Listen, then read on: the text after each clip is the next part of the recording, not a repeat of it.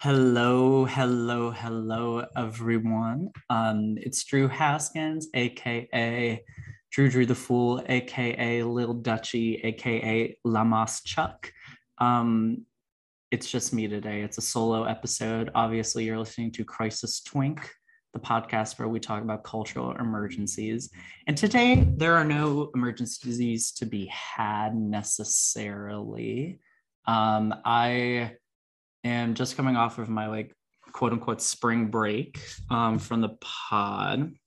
And this past week was genuinely one of the busiest weeks I've ever had. So there is not a guest on today. There will be fantastic guests coming up in the next month that I'm very, very excited about. And you will be too. But today it's just me. And I do still have opinions. A layoff does not mean that I have lost my scrumptious lust for life and lust for culture because at the end of the day, I will talk myself until I'm dead, until I'm in the grave, until I am dust in the wind, to quote the great band Kansas. I actually didn't know if that's the right band. I don't know if that's the right band. It might not be Kansas, but regardless, there are things to talk about. I want to start off by saying I have a new favorite, like smooth brain TV show. Um, Minx on HBO Max is far from fantastic. Like it's totally cromulent television. Like it's Ophelia Lovibond and Jake Johnson as a magazine publisher and a writer who team up to produce like a women's erotica magazine, like Playgirl style, that also has feminist articles in it. I cannot speak to, you know, whether or not that's like similar to like what the actual Playgirl originally was. Like I've only ever seen like, mm, not to sound crude, but I've only seen like pictures from Playgirl, never the articles. I don't read for the articles.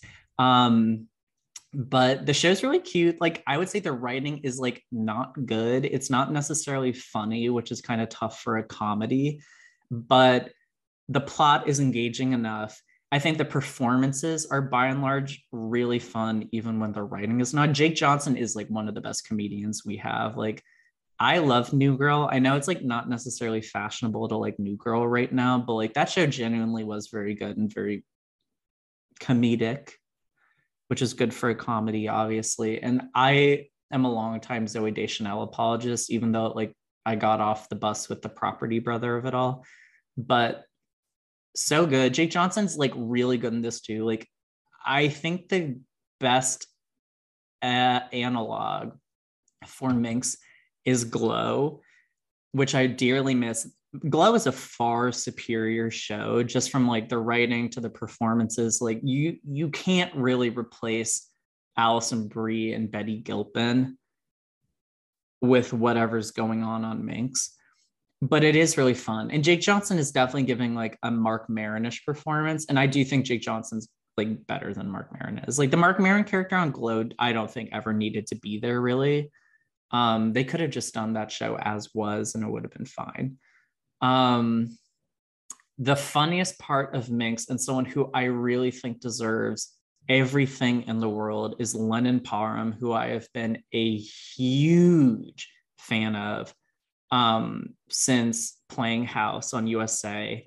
Um, she also did a really good show with Jessica, Jessica St. Clair, her writing partner and comedic partner, called Best Friends Forever, which was on NBC 10 years ago.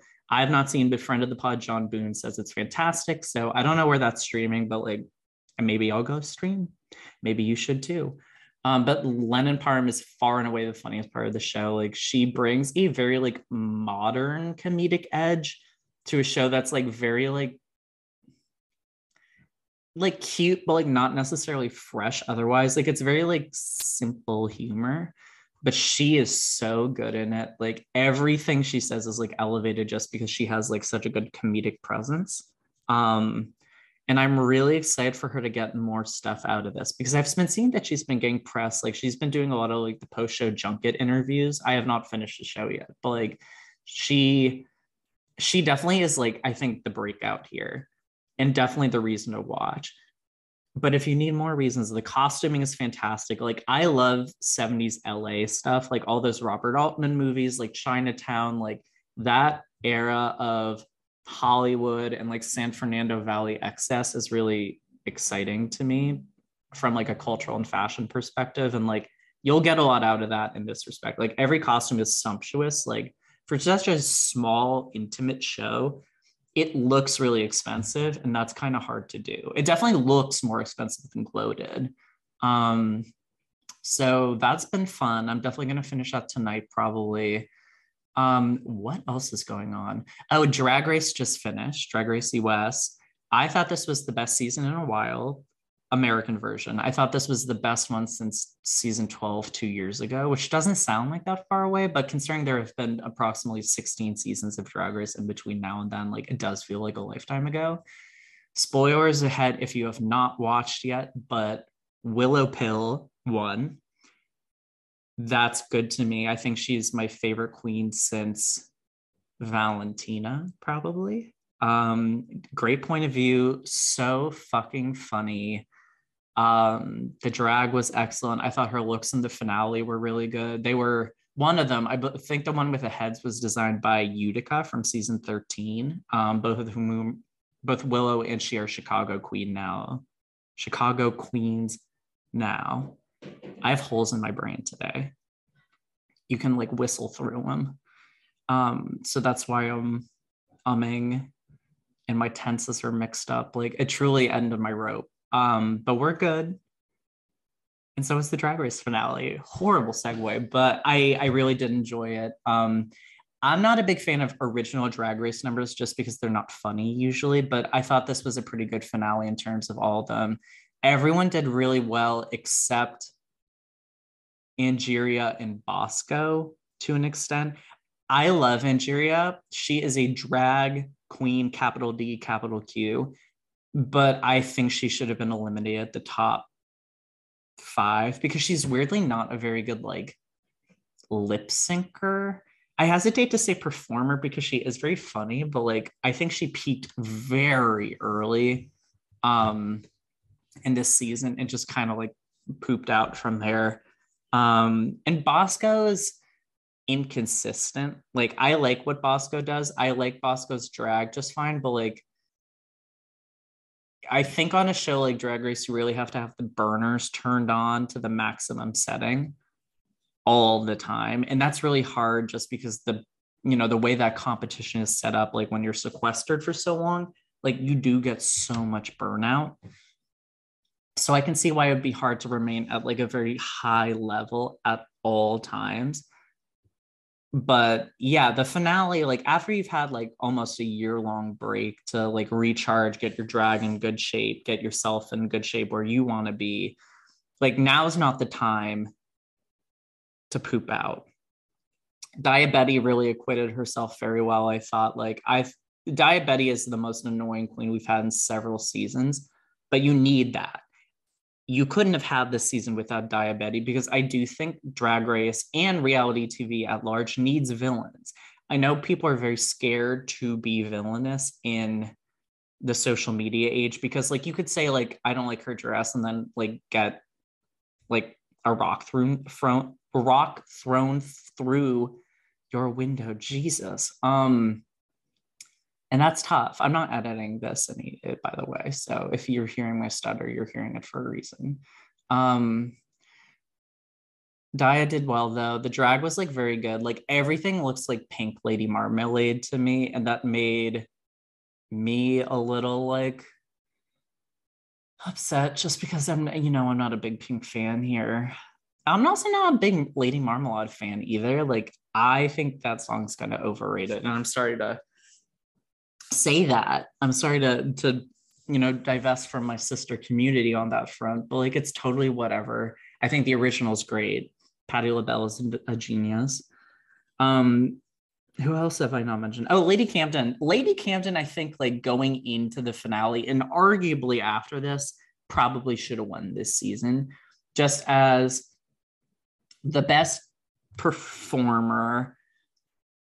Uh, I'm not going to say the best runway queen because my aesthetic is not her aesthetic. Like the raver candy girl, kind of like fulsome drag is not necessarily my favorite but she does it impeccably and the performance skills are top notch. I think if her reveals had not gotten so roofucked, she would have probably won this. And I think it's it's tough that she didn't because like can you imagine Camden on an all-star season? She's not necessarily the biggest like personality. She was like a fan favorite, but she wasn't like you know, like the fan. She wasn't like a Katya. She wasn't like a Ginger Minj. It's like if Aquaria had not won in season 10. Like, could you see Aquaria on an all-star season? I couldn't really. Um, not that anyone needs to do all-stars necessarily, but like it is such like an, an important cog in the machine right now. Like, I think that's just something to think about. I'm not saying, you know, tank drag race to get on all stars or whatever but i think like someone who is quote unquote robbed and gets on all stars has like a longer shelf life maybe within like the fandom than than the alternative but i also just can't see camden on all stars so we'll see um what else drag race Espana continues to be very good i'm an episode behind so i have not seen snatch game yet but that is probably something i will do tonight um I saw a still of Diamante Merybrown's RuPaul, and it is one of the rudest things I've seen on Drag Race. So very excited to delve into whatever that's gonna be. Um, what else is on my little thing? Oh, the Real Housewives of Beverly Hills trailer, which dropped a few weeks ago at this point, but I have not talked about on pod yet. Um, very excited for that. Um, the new housewife, Diana Jenkins, has an allegedly very sordid history that I would recommend y'all go listen to Sexy Unique podcast to uh, dive into. Um, I think it's a paywalled bonus episode, but it's a uh, friend of the pod, Carrie O'Donnell's podcast, and they go into some blind items from yesteryear that involve Diana Jenkins that I think are very interesting maybe not necessarily true, but definitely interesting theory. And I will continue recommending that podcast until the day I die. It is so funny. Um, Erika Jayne is delusional, delusional, delusional.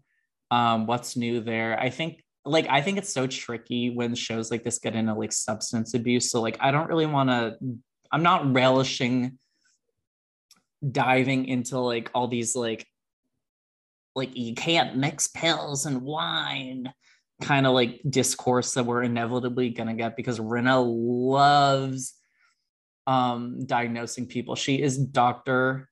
Rinna. And I don't like it. Uh, Rinna is annoying to me. I used to think Rinna was a top three housewife of mine, but like she really is just like so craven and like such a producer with a capital P. But like you kind of need her though, because otherwise I don't think anything would happen on that show. It's not as elegant as like what Lisa Vanderpump was doing in her heyday, but like Lisa's approach really fell off over time, whether that's because like the casting was kind of boring from seasons like six to 10 or they're just really she just like kind of lost the touch. Maybe she just lost the touch because Vanderpump Rules has been unwatchable for years now. Not that like Vanderpump Rules' success was ever because like Lisa was producing any of it. Um, but I don't know. She definitely uh, like Rinna. Rinna is blunt. Rinna is a baseball bat to the dome, but Rinna is I think at this point a reality TV legend. And like I do have such a respect for the hustle that she's done and what she brings to the show, even if it's like sandpaper on my eyeballs. Um, who else? I don't know. The the destruction of Kathy Hilton will be interesting. Like Kathy is like a sinister figure. I know she was like a cute little aunt last season, but like Kathy is like uh, I think Kathy is a bad person. Like I'm fairly sure she's a Trump voter, like given what we know about the rest of the Hilton family.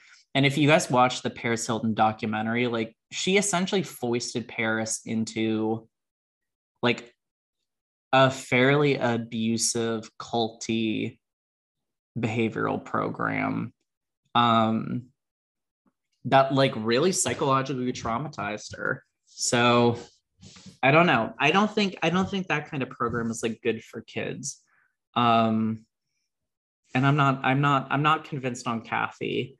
Um, very excited for Garcelle and Sutton. I think those are that those are the like the two new queens of the show. In the same way that like on Brown, Jay, Jackie, and Jennifer have like queened over, like Garcelle and Sutton are like the best additions Beverly Hills has had in I don't know. I mean, since like early Erika, honestly, like it's easy to forget that Erika used to be like pretty likable and like a fun addition. Like it's just soured so much and the shtick has gotten so tired. But like she was at one point very good at what she does. Um, I feel bad for Dorit about the arrest, or not the arrest, the house um, break in. I don't think they ever caught the people who did it either. Someone can write in and correct me on that, but like, um, that is very scary. And PK being like, I wish I couldn't have been there was like touching a little bit. I like PK. PK is PK used to like really rankle me. And if ever a person merited the word wrinkle, it was PK in like season seven and eight. But these days, I just find him like a lovable little man. I think his friendship with Mauricio, um, the king of MedMen, is cute. I think that's a very adorable friendship. Um, who else am I missing from the cast? Oh, Kyle. Kyle wasn't giving me anything in this trailer, but like I liked Kyle last season. I'm excited. I'm excited to see her now. Um, is that everyone? Oh, Crystal. Oh, uh, yeah, Crystal. Crystal's suffering from ED still, and that that's a tough thing to watch. Like Jackie on Roan J has been very open about her struggles this season with um, anorexia in a way that is like very hard to like brave but like very hard to watch like especially for people who have like suffered from eating disorders in the past and that's that's hard. Um so yeah i'm glad that crystal's like talking about it. It is like such a raw thing to talk about um but it is like something that affects a lot of people and i think it's good for visibility. Um so that's that on that otherwise like the bravo verse like Ronjay's kind of fit, like winding down. I think teresa needs to go. I think she is just a one note trumpet blasting into the abyss. I think her her fiance is dirty john. Um you could definitely just do that show with margaret melissa or um, nope oh, nope margaret jackie and jennifer and Dolores. I love Dolores, and you would be perfectly fine. I think Melissa also should go. Um, friend of the pod, Jack Mazio, sent me a like a blind item from a site the other day that said that alleged this is all alleged that Jack or that Melissa and Teresa are gone because the storyline is played out. And honestly, I would really like that. I cannot see them ever getting rid of Teresa because she is like so embedded in that show's DNA. And like she weirdly has so many stands too. Like if you go on Twitter, like Teresa stands are everywhere. Um, but I don't really want to see any of that. Like it's just it's hard, it's hard to parse. Um and her behavior is just so abhorrent right now. Like her like tossing stuff across the table in Nashville. It's like a played out like we've seen her do it a million times and b like it's entirely justified for people to be questioning your like weird like dubiously abusive fiance who's like maybe like embezzling stuff or like he's involved in some sort of like financial financial crime right now allegedly or maybe is that alleged? I don't know. There, there's like court filings about it. Like, I white collar crime to me all blends into each other. So like, I don't know what he's done, but like, he's definitely under investigation for something, and that's like, if you keep dating people like this, then like, what do you expect? Like, obvious, it, and it's not like people are like digging up information about him. It's all public record. So, I don't know. I have delusion, but I don't have like that specific kind of delusion to that degree. So it's just not relatable. Not like me. America's everyman. A gay for the people. Um, and I think that's it for me. I haven't had my lobotomy today, so my brain's not reset, and I am really tired. So this is probably going to be it for me today. But as always, thank you for listening to this brief dispatch from the void. Um, you can uh, find me on Instagram at Drew Haskins. You can find me on Twitter at FK Pigs and subscribe to uh, at Crisis Twink Pod on Twitter and Instagram for direct updates. Um, and please, please, please make sure to rate, review, and subscribe. I think you'll enjoy it. I think I'll enjoy it too. Ciao.